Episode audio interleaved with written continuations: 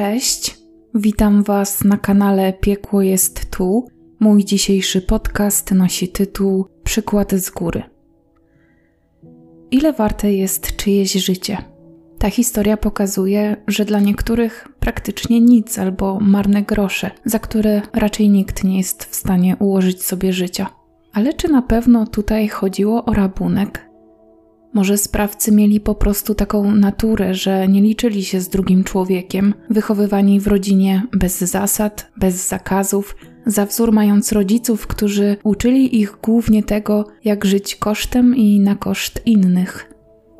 Jest to sprawa pozornie prosta, ale przy okazji tragedii pewnego młodego człowieka na jaw wyszedł jeszcze jeden, podobny czyn, którego dopuścił się jeden z oprawców. Pewnie gdyby nie to, że było mu już wtedy wszystko jedno, tę tajemnicę zabrałby ze sobą do grobu. Od razu zaznaczę, że źródła do tej sprawy raczej nie pozwalają zagłębić się w to, kim i jaka była ofiara, ale pozwalają za to opowiedzieć coś więcej o sprawcach. A pewnie nie tylko ja zwykle zastanawiam się, kim i jakim trzeba być, żeby dopuścić się zabójstwa praktycznie bez żadnego motywu, bo moim zdaniem motywu tutaj nie było. Wieś zamieszkiwana przez nieco ponad 300 osób o nazwie Wojsław położona jest w województwie opolskim w powiecie brzeskim, kilka kilometrów od niewielkiego, ośmiotysięcznego miasta Grodków. I to właśnie na tej spokojnej wsi wychowywał się i dorastał 21-letni Marek. Mimo, że chłopak od pewnego wieku wychowywał się bez rodziców, to można powiedzieć, że mimo wszystko dzieciństwo miał udane i szczęśliwe – Przede wszystkim dlatego, że opieką, troską i bezwarunkową miłością otaczała go zawsze jego ukochana babcia, mama jego taty. Babcia była samotną kobietą, więc poświęcenie się wychowywaniu wnuków dawało korzyści również jej. Jak sama mówiła, z wnukami nawzajem byli dla siebie największym wsparciem. Zwłaszcza podkreślała to, jeśli chodzi o Marka.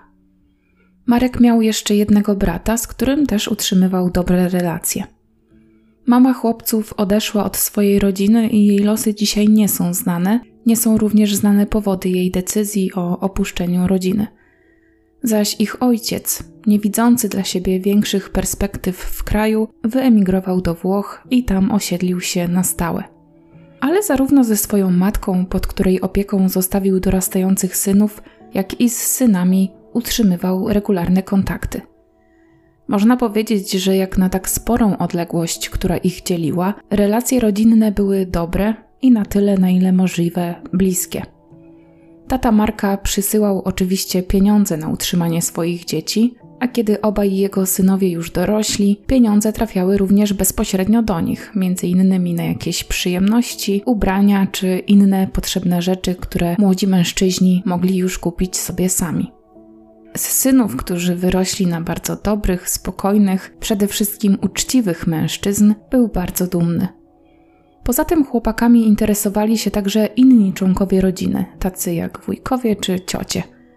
I pomimo, że na co dzień mogło brakować im uwagi rodziców, to właśnie pozostała część rodziny starała się o to, aby poza tą rodzicielską uwagą nie brakowało im niczego więcej. Marek miał bardzo spokojne usposobienie i był lubiany wśród swoich rówieśników. Bardzo lubił czytać książki, a jego największą pasją była muzyka, a zwłaszcza muzyka rockowa, czego dowodzi dosyć spora kolekcja płyt, które trzymał w swoim pokoju. Rock to nie był tylko gatunek muzyczny, który uwielbiał, ale także jego styl. Zarówno jeśli chodzi o wyposażenie i wystrój pokoju, ale także ubiór, Marek wybierał zazwyczaj ubrania w ciemnych kolorach, takich jak czerń, szarość czy brąz, nosił skórzane kurtki i ciężkie buty typu glany. To, co na pewno trzeba o nim powiedzieć, co będzie miało jakieś znaczenie w dalszej części tej historii, to to, że absolutnie nie był to typ człowieka, który skory był do popadania w konflikty, czy który wykazywałby się agresją w jakichkolwiek sytuacjach, nawet w sytuacjach zagrożenia. Był ugodowy, ale też wierzył w czyjeś dobre intencje, nie spodziewał się zagrożenia ze strony ludzi. Na to zwłaszcza wskazuje fakt, że bardzo często korzystał z formy transportu, jaką jest jazda autostopem. To właśnie w ten sposób najczęściej przemieszczał się ze swojej wsi do miasta i w ten sposób wracał później do domu. Praktykował to tak często i zawsze bezpiecznie docierał do celu, że zarówno on, jak i jego bliscy zazwyczaj byli o niego spokojni, bo stało się to dla nich powszednie. Marek miał wielu znajomych, bo na każdym etapie edukacji dał się poznać jako dobry, oddany kolega i tak w miarę upływu czasu pielęgnował te znajomości. Z wieloma osobami utrzymywał regularne kontakty nawet wtedy, gdy ich szkolne drogi już się rozeszły. Z relacji osób, które go znały, wynika, że choć był spokojnym chłopakiem, to lubił też towarzystwo, lubił czasami wyjść na imprezę, zawsze był bardzo miły i można było na niego liczyć. Nie tolerował przemocy jakiejkolwiek, a więc i sam nigdy się przemocy nie dopuszczał. Nie był też typem prowokatora. Zawsze odpowiadał uprzejmie, nawet jeśli znajdował się w niekomfortowej dla siebie sytuacji. Tak też wypowiadali się o nim sąsiedzi, którzy zamieszkiwali tę samą wieś i znali go praktycznie od zawsze. Nie wiadomo na jakim etapie edukacji był Marek. Na pewno skończył szkołę średnią i między wierszami gdzieś udało mi się zrozumieć, że najpewniej kontynuował naukę, ponieważ Marek planował w przyszłości zostać dziennikarzem i to właśnie w tym kierunku chciał albo kształcił się. 27 dzień lutego 2009 roku dla Marka zapowiadał się całkiem przyjemnie. Miał na ten weekend plany, które skupiały się głównie wokół spotkań ze znajomymi. Według niektórych źródeł było to dzień wcześniej, czyli 26, ale większość jednak podaje 27, czyli piątek. Marek miał wówczas 21 lat. Niespełna miesiąc później miał obchodzić swoje 22 urodziny. W domu rodzinnym chłopak prawdopodobnie mieszkał już tylko ze swoją babcią. Brat Marka jakiś czas wcześniej ożenił się i, z tego co zrozumiałam, wyprowadził się z domu. Tego popołudnia młody mężczyzna zjadł obiad, który wcześniej przygotowała babcia, oczywiście jak zwykle w jej towarzystwie, i oznajmił kobiecie, że umówił się na spotkanie ze swoim kolegą, na które miał dotrzeć do Grodkowa. Mężczyźni mieli zamiar porozmawiać, napić się piwa i po kilku godzinach wrócić do swoich domów. Marek obiecywał babci, że nie wróci późno. A jako, że zawsze dotrzymywał słowa, babcia ze spokojnym sercem pomachała wnukowi na do widzenia. I to było ich ostatnie pożegnanie. Kobieta zaczęła niepokoić się nieobecnością wnuka jeszcze zanim minęła północ. Znała go najlepiej i była przekonana, że przeciągająca się wizyta w mieście ma jakieś drugie dno. Niepokój sprawił, że po jakimś czasie zadzwoniła na policję i poinformowała, że jej wnuk Marek zaginął, co samo w sobie świadczy o tym, że rzeczywiście musiała mieć do tego solidne podstawy, a chłopak nigdy wcześniej nie spóźniał się aż tak. Nie mam pojęcia, czy Marek miał już wtedy telefon komórkowy, czy była jakakolwiek możliwość, aby chociaż spróbować się z nim skontaktować, ale skoro babcia przejęła się tą nieobecnością do tego stopnia, żeby powiadamiać policję, to na pewno tego kontaktu z chłopakiem nie było. Czy miał ten telefon, czy nie. I czy policjanci zaczęli wówczas działać, też tego niestety nie wiadomo ale wiadomo, że zagadka zaginięcia młodego mężczyzny rozwiązała się już kolejnego dnia i to właściwie z samego rana, czyli kilkanaście godzin od momentu, gdy Marek wyszedł z domu, gdy mieszkaniec Grodkowa, idąc wzdłuż ulicy Wrocławskiej, zauważył leżącego w rowie człowieka. Na miejsce jak najszybciej się dało przybyła pomoc, ale już na pierwszy rzut oka można było stwierdzić, że młody mężczyzna leżący nieopodal drogi wlotowej z Grodkowa na Wrocław i brzeg nie żyje. W pierwszej chwili policjanci, którzy także oczywiście pojawili się na miejscu, byli skłonni założyć, że doszło do potrącenia przez samochód, na skutek czego mężczyzna zmarł. Być może kierowca przestraszył się konsekwencji, przeniósł ciało do rowu i zbiegł z miejsca wypadku, chcąc uniknąć za niego odpowiedzialności. Marek często właśnie w tym miejscu, tuż obok dość ruchliwej ulicy, stał i próbował zatrzymać auto, żeby jakoś dostać się do swojej wsi. Była więc taka możliwość, że rzeczywiście doszło do nieszczęśliwego wypadku. I taka też plotka okrążyła Grodków tuż po tym, jak ujawniono ciało. Szybko jednak, bo jeszcze tego samego dnia okazało się, że to założenie było błędne i nie trzeba było nawet czekać na sekcję zwłok. Ciało mężczyzny nosiło ślady, które wskazywały na to, że został on potraktowany bardzo brutalnie, a rany nie powstały na skutek potrącenia. Najpewniej mężczyzna został dotkliwie pobity. O tym, że w jego śmierci brały udział osoby trzecie, mogło też świadczyć to, że na nogach Denata nie było butów. Nie było ich też nigdzie w pobliżu. Ktoś, najprawdopodobniej sprawca, musiał je ze sobą zabrać. Od razu założono, jako że babcia Marka złożyła już zawiadomienie na policji o zaginięciu, że to właśnie Marek był ofiarą. Wkrótce zostało to potwierdzone. Sekcja zwłok wykazała, że choć faktycznie został on brutalnie pobity, na co wskazywały zwłaszcza rany w okolicy głowy i na twarzy, zadawane przedmiotem twardym i ostrym, najprawdopodobniej kamieniem, to bezpośrednią przyczyną zgonu było uduszenie. Ciało Marka nosiło także ślady po uderzeniach obutą stopą. Był po prostu kopany przez sprawcę z ogromną siłą. Śmierć, jaką mu zadano, była bardzo bolesna, a cała sytuacja trwała kilka długich minut i podczas tych minut konał w męczarniach. Rodzina zmarłego nie widziała ciała, okazano im tylko zdjęcia. Ale to wystarczyło, aby ojciec Marka, pan Tadeusz, przekonał się o tym, jak brutalna i bolesna musiała to być śmierć. Mężczyzna powiedział później, że jego syn był tak okrutnie okaleczony, że wyglądał jakby wpadł nie tyle pod samochód, co pod pociąg. Wytypowanie sprawcy, a raczej sprawców, okazało się być bardzo łatwym zadaniem dla funkcjonariuszy. Jeszcze 27 lutego 2009 roku do znajdującego się około 200 metrów od miejsca zbrodni mieszkania na parterze zapukali policjanci. Mieszkanie to znajdowało się w dużym, wielorodzinnym budynku i zajmowała je wielodzietna rodzina, która była doskonale znana mieszkańcom Grodkowa i bynajmniej nie była to dobra sława. Rodzina ta znana była także policjantom. Po przeszukaniu mieszkania funkcjonariusze w piecu, który je ogrzewał, zabezpieczyli metalowe elementy. Były to pozostałości po butach Marka i właściwie potwierdzenie tego, że policjanci podążyli dobrym tropem. Po tym odkryciu natychmiast aresztowano dwóch braci M, 28-letniego Tomasza i 16-letniego Ryszarda. Obaj jeszcze w swoim mieszkaniu, a później już oficjalnie na komisariacie, przyznali się do zabójstwa Marka. W związku z tym zdecydowano się zastosować wobec nich środek zapobiegawczy w postaci trzymiesięcznego aresztu – Dowody na ich winę były dwa. Przede wszystkim pozostałości po spalonych w piecu butach, ale także ślady krwi na nogawkach spodni jednego z nich, która okazała się należeć do Marka. Najwięcej jednak do sprawy wniosło przyznanie się obu podejrzanych do winy i złożone przez nich wyjaśnienia. Jak więc wyglądał ostatni wieczór w życiu Marka i dlaczego musiał zginąć?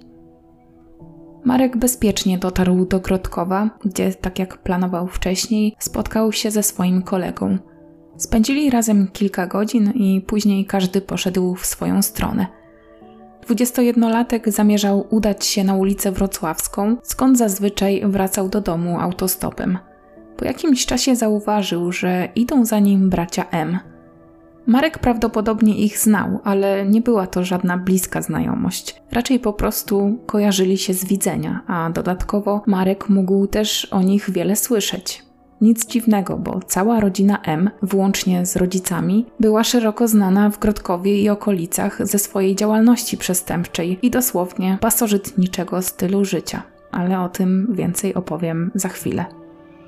Bracia M, Tomasz i Ryszard zaczepili Marka, żądając od niego pieniędzy na alkohol. Młody mężczyzna odmówił, prawdopodobnie nie miał już przy sobie żadnej gotówki, bo patrząc na to, jakim był człowiekiem, raczej żeby uniknąć nieprzyjemnej konfrontacji, nawet dla swojego świętego spokoju, gdyby mógł, to by te pieniądze dał. Jednak bracia nie uszanowali jego odmowy. Co prawda później już nie zagadywali do niego, ale cały czas szli za Markiem.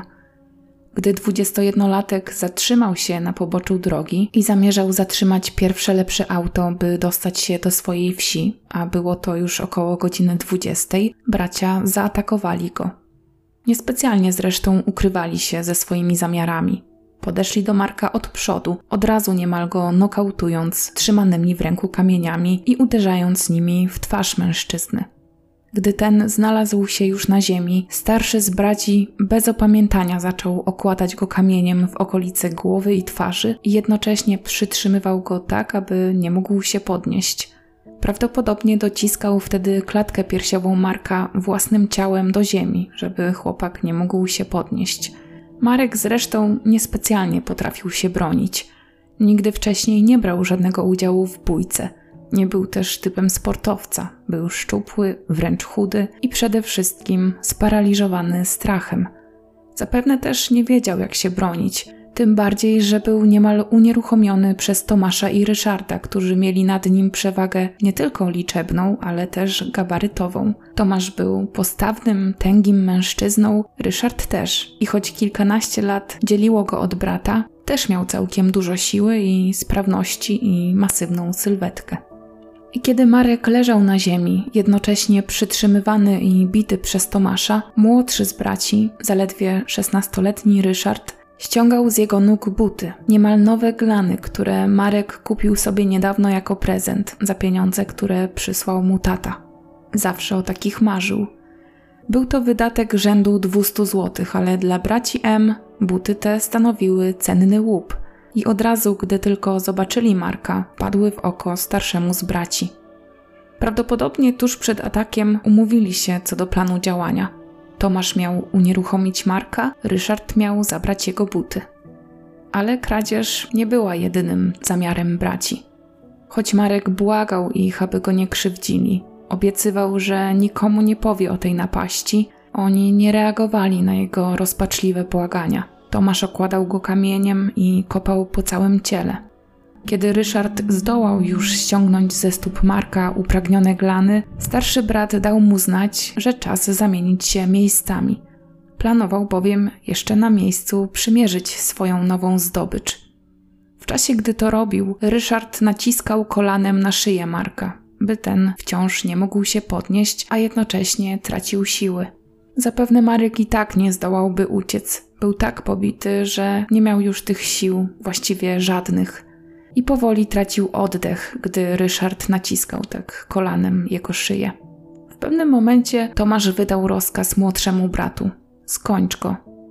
Chwilę później oddech Marka stawał się coraz cichszy, coraz płytszy, aż w końcu dwudziestojednolatek był już martwy. Wówczas bracia, bez żadnych refleksji czy wyrzutów sumienia, przeciągnęli jego ciało do rowu i zostawili je tam, oddalając się ze swoją zdobyczą. Będąc już w domu, przyszły im do głowy pewne refleksje, po których doszli do wniosku, że ten czyn nie ujdzie im na sucho.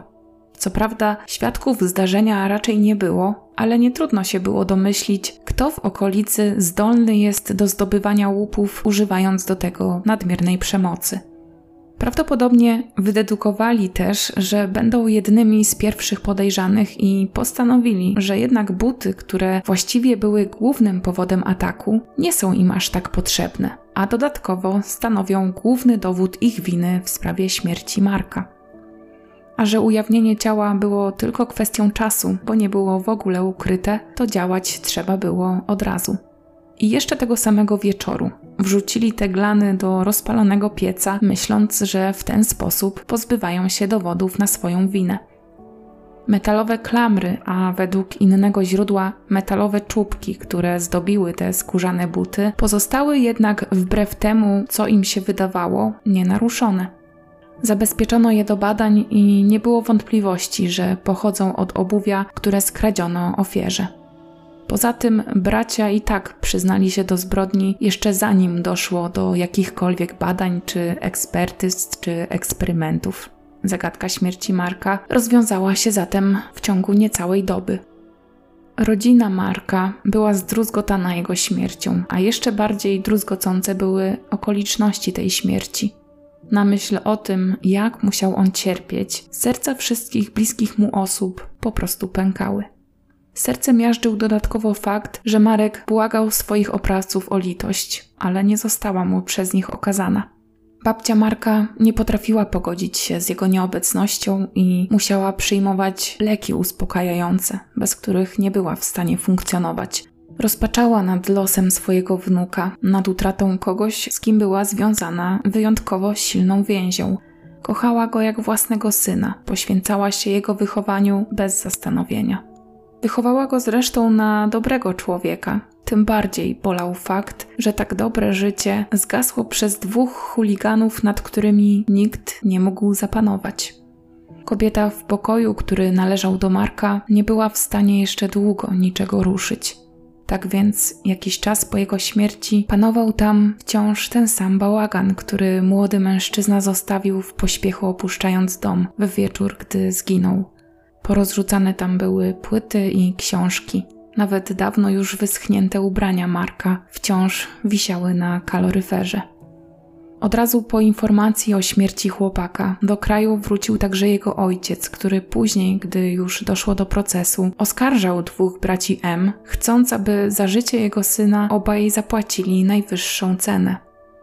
Tata Marka nie mógł pogodzić się z myślą o tym, że nigdy już nie zobaczy swojego syna, ale postanowił być silny, po to, żeby walczyć o to, aby oprawcy jego syna nigdy nie wyszli na wolność, żeby spotkała ich najsurowsza kara. Był bowiem przekonany, że tacy degeneraci, łagodnie potraktowani przez wymiar sprawiedliwości, w przyszłości byliby zdolni do popełnienia podobnych czynów. Chciał temu zapobiec. Marek został pochowany na początku marca 2009 roku na cmentarzu w swojej rodzinnej wsi, tuż obok grobów, gdzie spoczywali jego zmarli bliscy.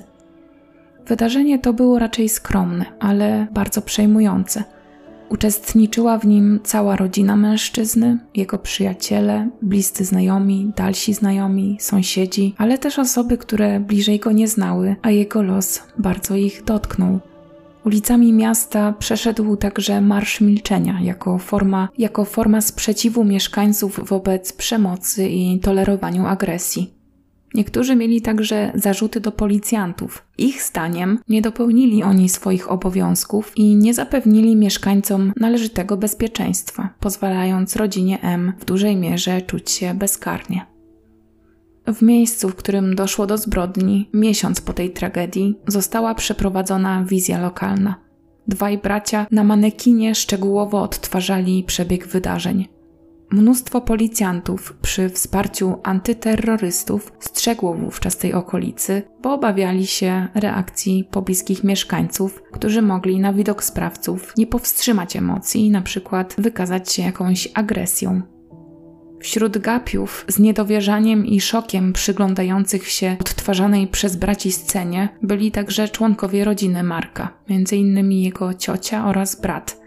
Nie kryli łez, patrząc na to, jak bracia bez jakichkolwiek emocji pokazywali, jak katowali swoją ofiarę. Co może w przypadku starszego z braci, którego społeczeństwo już dawno skreśliło, było do przewidzenia – ale szesnastoletni Ryszard wydawał się zawsze, mimo przykładu, który miał z góry, lepszym człowiekiem. Bracia M to nie tylko 28-letni Tomasz i 16-letni Ryszard. W sumie było ich siedmiu, a najmłodszy miał wówczas 7 lat. Każdy z nich jednak przyzwyczajony był do pojawiającej się w mieszkaniu policji, która notorycznie aresztowała któregoś ze starszych braci. Najczęściej do więzienia trafiał najstarszy Tomasz, który regularnie w przerwie w odsiadaniu kar dopuszczał się różnych przestępstw. Niedługo przed zbrodnią, do której doszło 27 lutego 2009 roku, opuścił zakład karny, w którym miał odsiedzieć 7 lat za pobicie i kradzież. Wypuszczono go jednak na warunkowe zwolnienie, co miało, jak już wiemy, tragiczne skutki. Tomasz, uczestnicząc w zabójstwie, działał więc w warunkach recydywy. Przykład dla wszystkich siedmiu braci szedł od ich rodziców, a zwłaszcza od matki. Kobieta była wyjątkowo przebiegłą osobą, roztaczała wokół siebie tak nieprzyjemną aurę, że każdy schodził jej z drogi.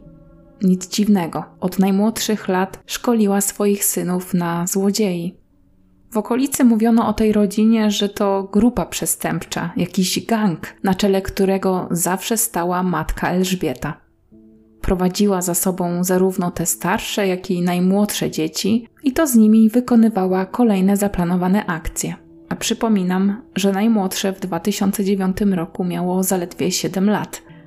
Rodzina wkraczała do różnych sklepów, w których młodsze dzieci robiły hałas i zamieszanie, aby zdezorientować otoczenie, a zwłaszcza obsługę sklepu, a w tym czasie, korzystając z nieuwagi innych, starsi mieli za zadanie wynieść z tego sklepu wszystko, co się dało.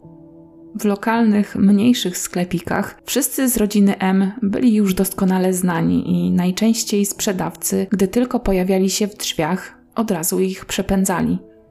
Jeśli były jakieś znaczące braki w towarach, zawsze wiadomo było, kto te rzeczy ze sklepu wyniósł.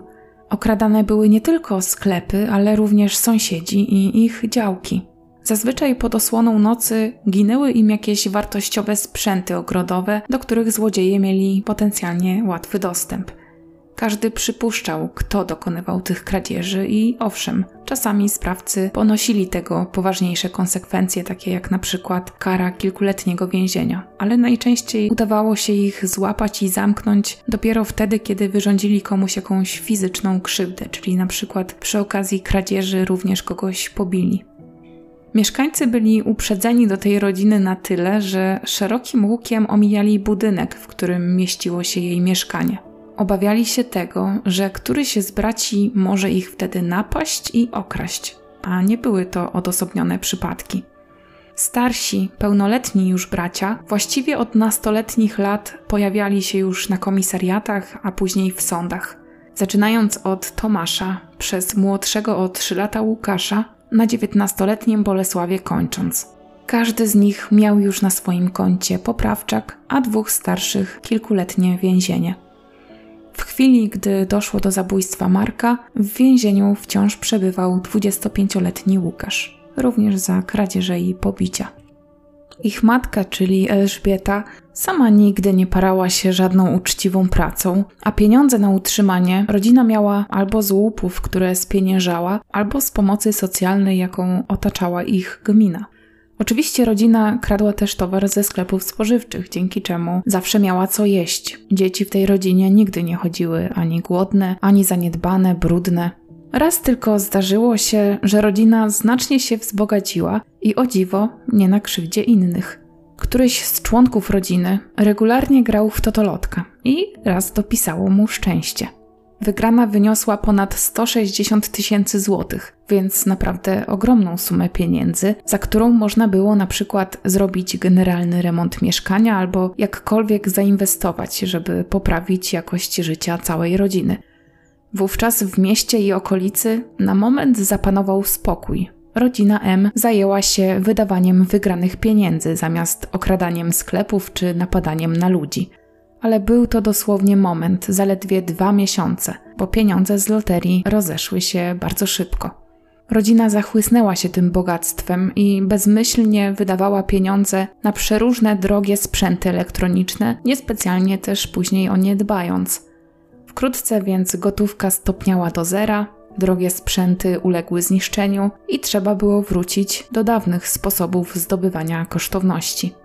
Głowa rodziny, ojciec Bolesław, mimo że też miał swoje za uszami, to wydawał się być chyba najlepszym człowiekiem z całej tej gromadki. Zazwyczaj nie brał czynnego udziału w tych akcjach, ale też niespecjalnie się im sprzeciwiał. Właściwie pewnie jego bierność wynikała z tego, że od dłuższego czasu miał problemy ze zdrowiem, z naciskiem na problemy ze zdrowiem fizycznym, z poruszaniem się ale z dwojga rodziców to raczej on interesował się na przykład tym, jak jego dzieci radzą sobie w szkole, zjawiał się na wywiadówkach czy dzwonił do wychowawców. Z czasem zaczął poruszać się już tylko na wózku. Gmina i tym razem wsparła biedną, wielodzietną rodzinę bez dochodu i przystosowała jej mieszkanie, a było to mieszkanie socjalne, tak aby mężczyzna miał jak najlepszy komfort w poruszaniu się po tym mieszkaniu. I to właśnie jego choroba była jednym z argumentów, które zaważyły na tym, że sąd wydał zgodę na zwolnienie Tomasza z odbywania reszty kary.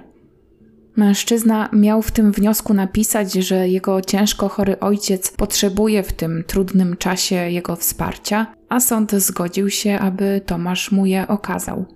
Ojciec zmarł tuż przed świętami Bożego Narodzenia w 2008 roku, ale Tomasz został na wolności i w pełni oddał się temu, na czym znał się najlepiej, czyli na okradaniu innych osób. Jeśli chodzi o jego brata, 16-letniego Ryszarda, który był współsprawcą zabójstwa, opinia o nim w otoczeniu, w którym żył, również w szkole, była nieco lepsza niż o reszcie jego starszego rodzeństwa. Wydawał się być chłopakiem spokojnym, na pewno nieagresywnym, a raczej takim, który prędzej dałby się pobić, niż by ruszył na kogoś z pięściami. Ale i on nie był takim, w cudzysłowie, chłopcem do bicia, choć łatwo go było zdominować. Pieczę nad nim sprawowali starsi bracia, zarówno Tomasz i Łukasz, którzy najczęściej przebywali w więzieniu, jak i Bolesław, mający go niemal cały czas na oku. I dzięki sławie swoich braci, Ryszard był nietykalny i radził sobie z przeciwnikami, po prostu strasząc ich starszym, silniejszym rodzeństwem. W szkole nie był wybitnym uczniem, ale jakoś przechodził z klasy do klasy. Jego zachowanie tam też nie odbiegało od normy. Raczej wtapiał się w tłum i nie wykazywał żadnych oznak demoralizacji. Tym bardziej szokiem była nie tylko dla nauczycieli i dyrekcji, ale także dla uczniów tej szkoły wiadomość o tym, że Ryszard dopuścił się zabójstwa. Mówiono wówczas, że podczas nieobecności Tomasza nastolatek zachowywał się poprawnie, ale gdy tylko ten opuścił zakład karny, zaczął wprowadzać Ryszarda w swój świat. A to właśnie w jego towarzystwie Ryszard czuł się dużo bardziej pewny i nabierał odwagi. I w ten sposób, gdy dwaj bracia oczekiwali w areszcie, aż prokuratura rejonowa w Nysie zajmująca się tą sprawą zakończy pracę nad aktem oskarżenia, policjanci udowodnili podejrzanym oprócz zabójstwa jeszcze inne przestępstwa, których dopuszczali się wspólnie w czasie od momentu wyjścia Tomasza z zakładu karnego do dnia zabójstwa Marka, czyli przez niemal cztery miesiące. Najpierw doszło do pobicia mężczyzny, Bracia zdobyli wtedy telefon, który nie był wart więcej niż 100 złotych. Niecały miesiąc później doszło do brutalnego pobicia mieszkańca Grodkowa. Sprawcami okazali się być bracia. Najpierw spożywali z tym mężczyzną alkohol, później znęcali się nad nim, na końcu zabrali mu to, co miał przy sobie, między innymi papierosy, i tak go zostawili, nie przejmując się jego losem. Jakiś czas później znów doszło do pobicia mężczyzny, w którym udział brał Tomasz, ale tym razem nie z Ryszardem, a ze swoim dziewiętnastoletnim bratem Bolesławem. Do tego pobicia doszło bez żadnego powodu. Nie dla jakiegoś łupu, a raczej dla rozładowania agresji. Dzień przed zabójstwem Marka ofiarą Tomasza i Ryszarda padł młody mężczyzna. Braciom spodobał się jego całkiem nowy i dobry telefon, którego wartość oszacowano na 400 zł. Tomasz i Ryszard pobili tego mężczyznę i o mały włos, a doprowadziliby do jego śmierci, bo podobnie jak w przypadku Marka, zaczęli go dusić. Ofiara miała jednak niebywałe szczęście, bo braci wystraszył przejeżdżający drogą samochód. Zostawili więc mężczyznę i uciekli ze zrabowanym telefonem. Dzień później spotkali Marka, który niestety nie miał już tyle szczęścia. Do wszystkich tych czynów bracia się przyznali, żaden z nich jednak nie wykazał skruchy. O przebiegu przestępstw, których się dopuszczali, opowiadali bez emocji, jakby nie do końca zdawali sobie sprawę z tego, że to, co zrobili, było złe. Ale na salę sądową obaj bracia weszli już nie tacy pewni siebie, jak bywało wtedy, gdy rzucali się na swoje ofiary. Na głowy zaciągnęli kaptury tak, że praktycznie nie było widać ich twarzy. Upomniani przez sąd zdjęli te kaptury, ale przez cały proces mieli spuszczony wzrok i głowy. Nie było mowy o tym, aby spojrzeć w oczy bliskim ofiary, którzy przyszli na salę sądową, domagając się sprawiedliwego wyroku za śmierć Marka zwłaszcza ojciec młodego mężczyzny, który występował w sądzie jako oskarżyciel posiłkowy, był dla dwóch oskarżonych bezlitosny. Podkreślał, że zasługują oni na najwyższe wyroki, bo traktują drugiego człowieka jak swój worek treningowy. Podobnie jak prokurator wnioskował o wymierzenie im najwyższych z możliwych kar, czyli Tomaszowi kary dożywotniego pozbawienia wolności, a Ryszardowi kary 25 lat pozbawienia wolności, jako że w momencie popełniania czynu był on niepełnoletni i według prawa 25 lat pozbawienia wolności to najwyższa, jaką sąd może wymierzyć nieletniemu. Proces toczył się przed Sądem Okręgowym w Opolu i miał rozpocząć się na początku stycznia 2010 roku, jednak nastąpiło pewne opóźnienie z powodu zachowania jednego z braci. Konkretnie chodzi o Bolesława, który co prawda nie brał udziału w zabójstwie Marka, ale był zamieszany w jedno pobicie wraz ze swoim starszym bratem Tomaszem i w tym samym procesie miał odpowiadać za ten czyn z wolnej stopy. Kiedy jednak przybył na pierwszą rozprawę, sąd musiał wezwać pogotowie, bo Bolesław skarżył się na zły stan zdrowia. Przybyły do sądu lekarz po zbadaniu dwudziestolatka już wtedy stwierdził, że nie ma żadnych przeciwwskazań, aby ten mógł brać udział w procesie. Bolesław, mimo że mógł odpowiadać przed sądem, to zwyczajnie stchórzył i uciekł z niego. I właśnie z tego powodu proces nieco się opóźnił. Na wniosek obrońców oskarżonych, a już zwłaszcza młodszego z oskarżonych, 17-letniego już wtedy Ryszarda, sąd zgodził się utajnić proces. Chodziło przede wszystkim o dobro małoletniego. Jak już mogliśmy się wszyscy zorientować, pomimo młodego wieku, zdecydowano się sądzić go jako dorosłego. Decyzja sądu o wyłączeniu jawności procesu zbulwersowała jednak nie tylko dziennikarzy, którzy nie mogli już informować swoich odbiorców na bieżąco o przebiegu całej sprawy, mogli jedynie wysłuchać mów końcowych i wyroku, ale przede wszystkim właśnie tych odbiorców, czyli przede wszystkim ludzi żyjących w bliskim otoczeniu z rodziną M, Sąd oparł swoją decyzję przede wszystkim na chronieniu interesu małoletniego, zaś inni twierdzili, że skoro był na tyle dorosły, aby jego czyny zaprowadziły go do sądu, to powinien też liczyć się z innymi konsekwencjami swojego czynu, między innymi z potępieniem ze strony otoczenia. W lipcu 2010 roku Sąd Okręgowy wydał wyrok wymierzając braciom kary Tomaszowi, wówczas już 29-letniemu, karę dożywotniego pozbawienia wolności, zaś młodszemu, 17-letniemu Ryszardowi, karę 15 lat pozbawienia wolności. W przypadku Tomasza nie uwzględniono żadnych okoliczności łagodzących, a ponadto wzięto pod uwagę fakt, że działał w warunkach recydywy. Sąd miał jednak problem z oceną tego, czy bracia działali z zamiarem zabójstwa od samego początku. To znaczy, czy zanim jeszcze przystąpili do ataku, to wiedzieli już, że ofiara zginie, czy zdecydowali się na to zabójstwo już w momencie, kiedy Marek był przez nich atakowany. I choć to Ryszard wykonał wyrok, to zrobił to na rozkaz swojego starszego brata. Okolicznością łagodzącą w jego przypadku był też fakt, że był nieletni i nie do końca mógł zdawać sobie sprawę z konsekwencji swoich czynów. Na niekorzyść sprawców na pewno działało to, że nie okazali skruchy. Nie przeprosili rodziny Marka za krzywdę, jaką jej wyrządzili. Co prawda, obaj na sali sądowej płakali, ale żaden nie zdobył się na powiedzenie choćby kilku słów w stronę rodziny. Choć ojciec Marka później w wywiadzie wspomniał, że jeden z nich nie wiadomo który, próbował coś powiedzieć, ale tak niezrozumiale, że właściwie nie wiadomo, co miał na myśli. Obaj badani przez psychologów i psychiatrów nie wykazywali objawów choroby psychicznej, nie byli też niepoczytalni i w chwili popełniania czynu mieli całkowitą zdolność do rozumienia i pokierowania swoim postępowaniem. Nazwiska oraz wizerunek sprawców decyzją sądu podano do wiadomości publicznej.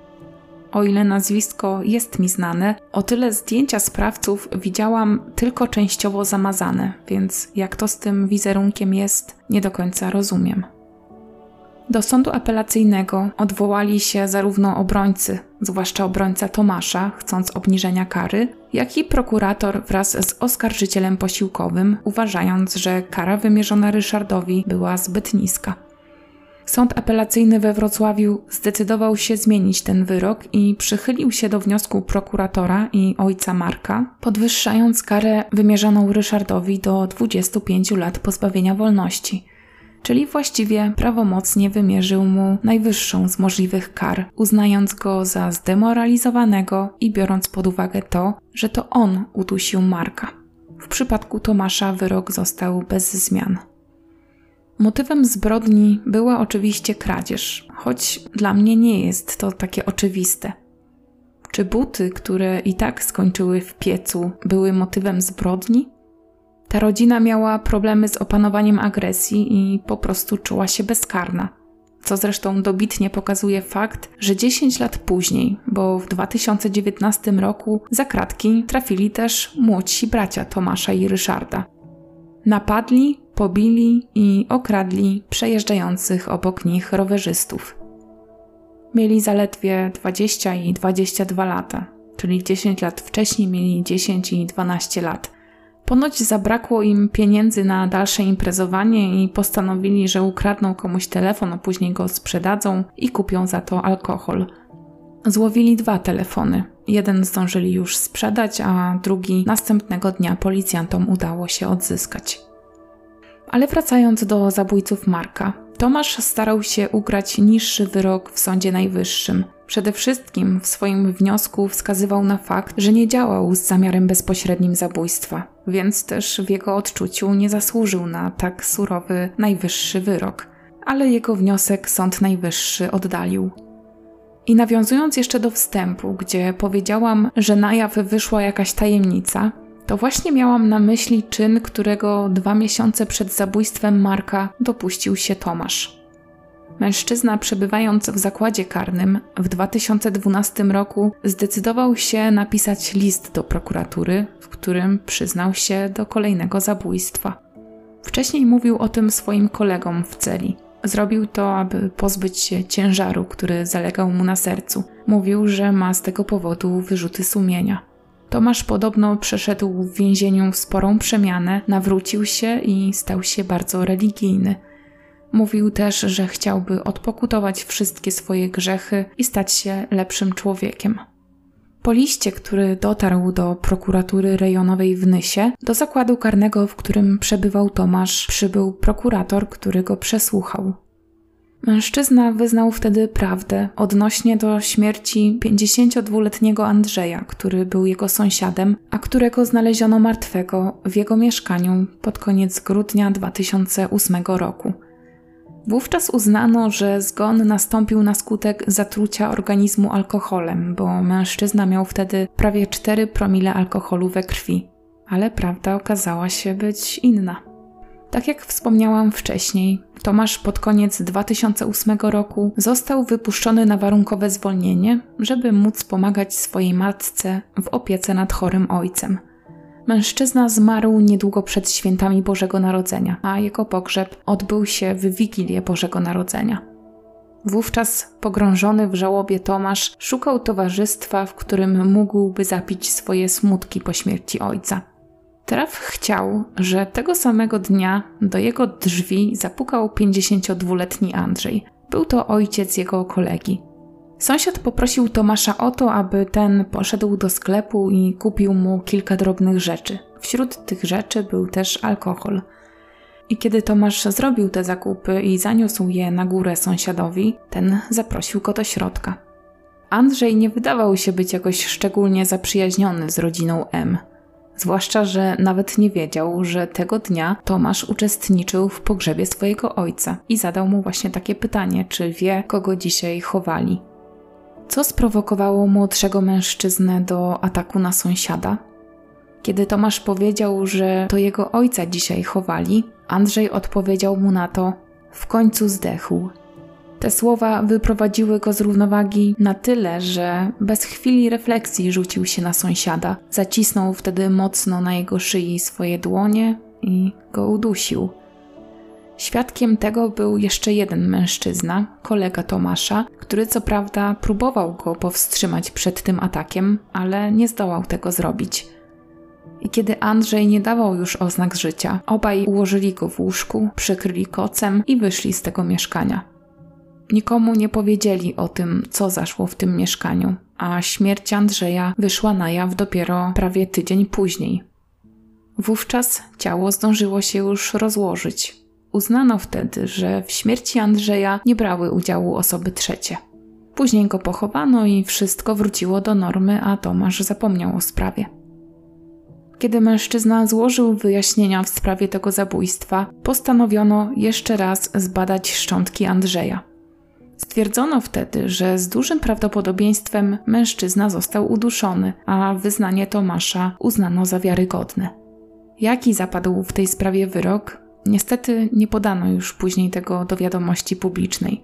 Wprawdzie tak czy siak Tomasz odsiadywał już wyrok dożywotniego pozbawienia wolności i w tej kwestii nic nie mogłoby się zmienić, ale być może sąd zdecydował się, aby podwyższyć czas, po którym będzie mógł on starać się o warunkowe zwolnienie. W miejscu, gdzie doszło do zabójstwa Marka, tuż po tej tragedii, żeby upamiętnić ofiarę, postawiono duży głaz, na którym widnieje napis: Tu został zamordowany Marek za parę butów. I to już jest wszystko, co w tej sprawie dzisiaj miałam Wam do powiedzenia. Dajcie koniecznie znać, co Wy o niej myślicie.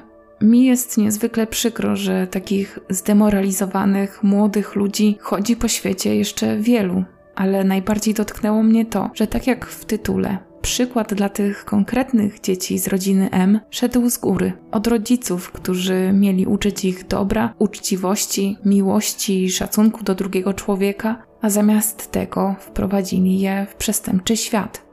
Przecież słyszy się przypadki osób, które pochodzą z patologicznych środowisk, bo na przykład rodzice piją, zaniedbują swoje dzieci, albo osób, które wpadają w złe towarzystwo, a rodzice po prostu nie potrafią nad nimi zapanować.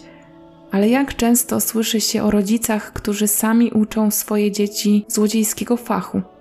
Pozostaje mi wierzyć, że skrucha i wyrzuty sumienia Tomasza były prawdziwe i po opuszczeniu więzienia przynajmniej on naprawdę będzie lepszym człowiekiem.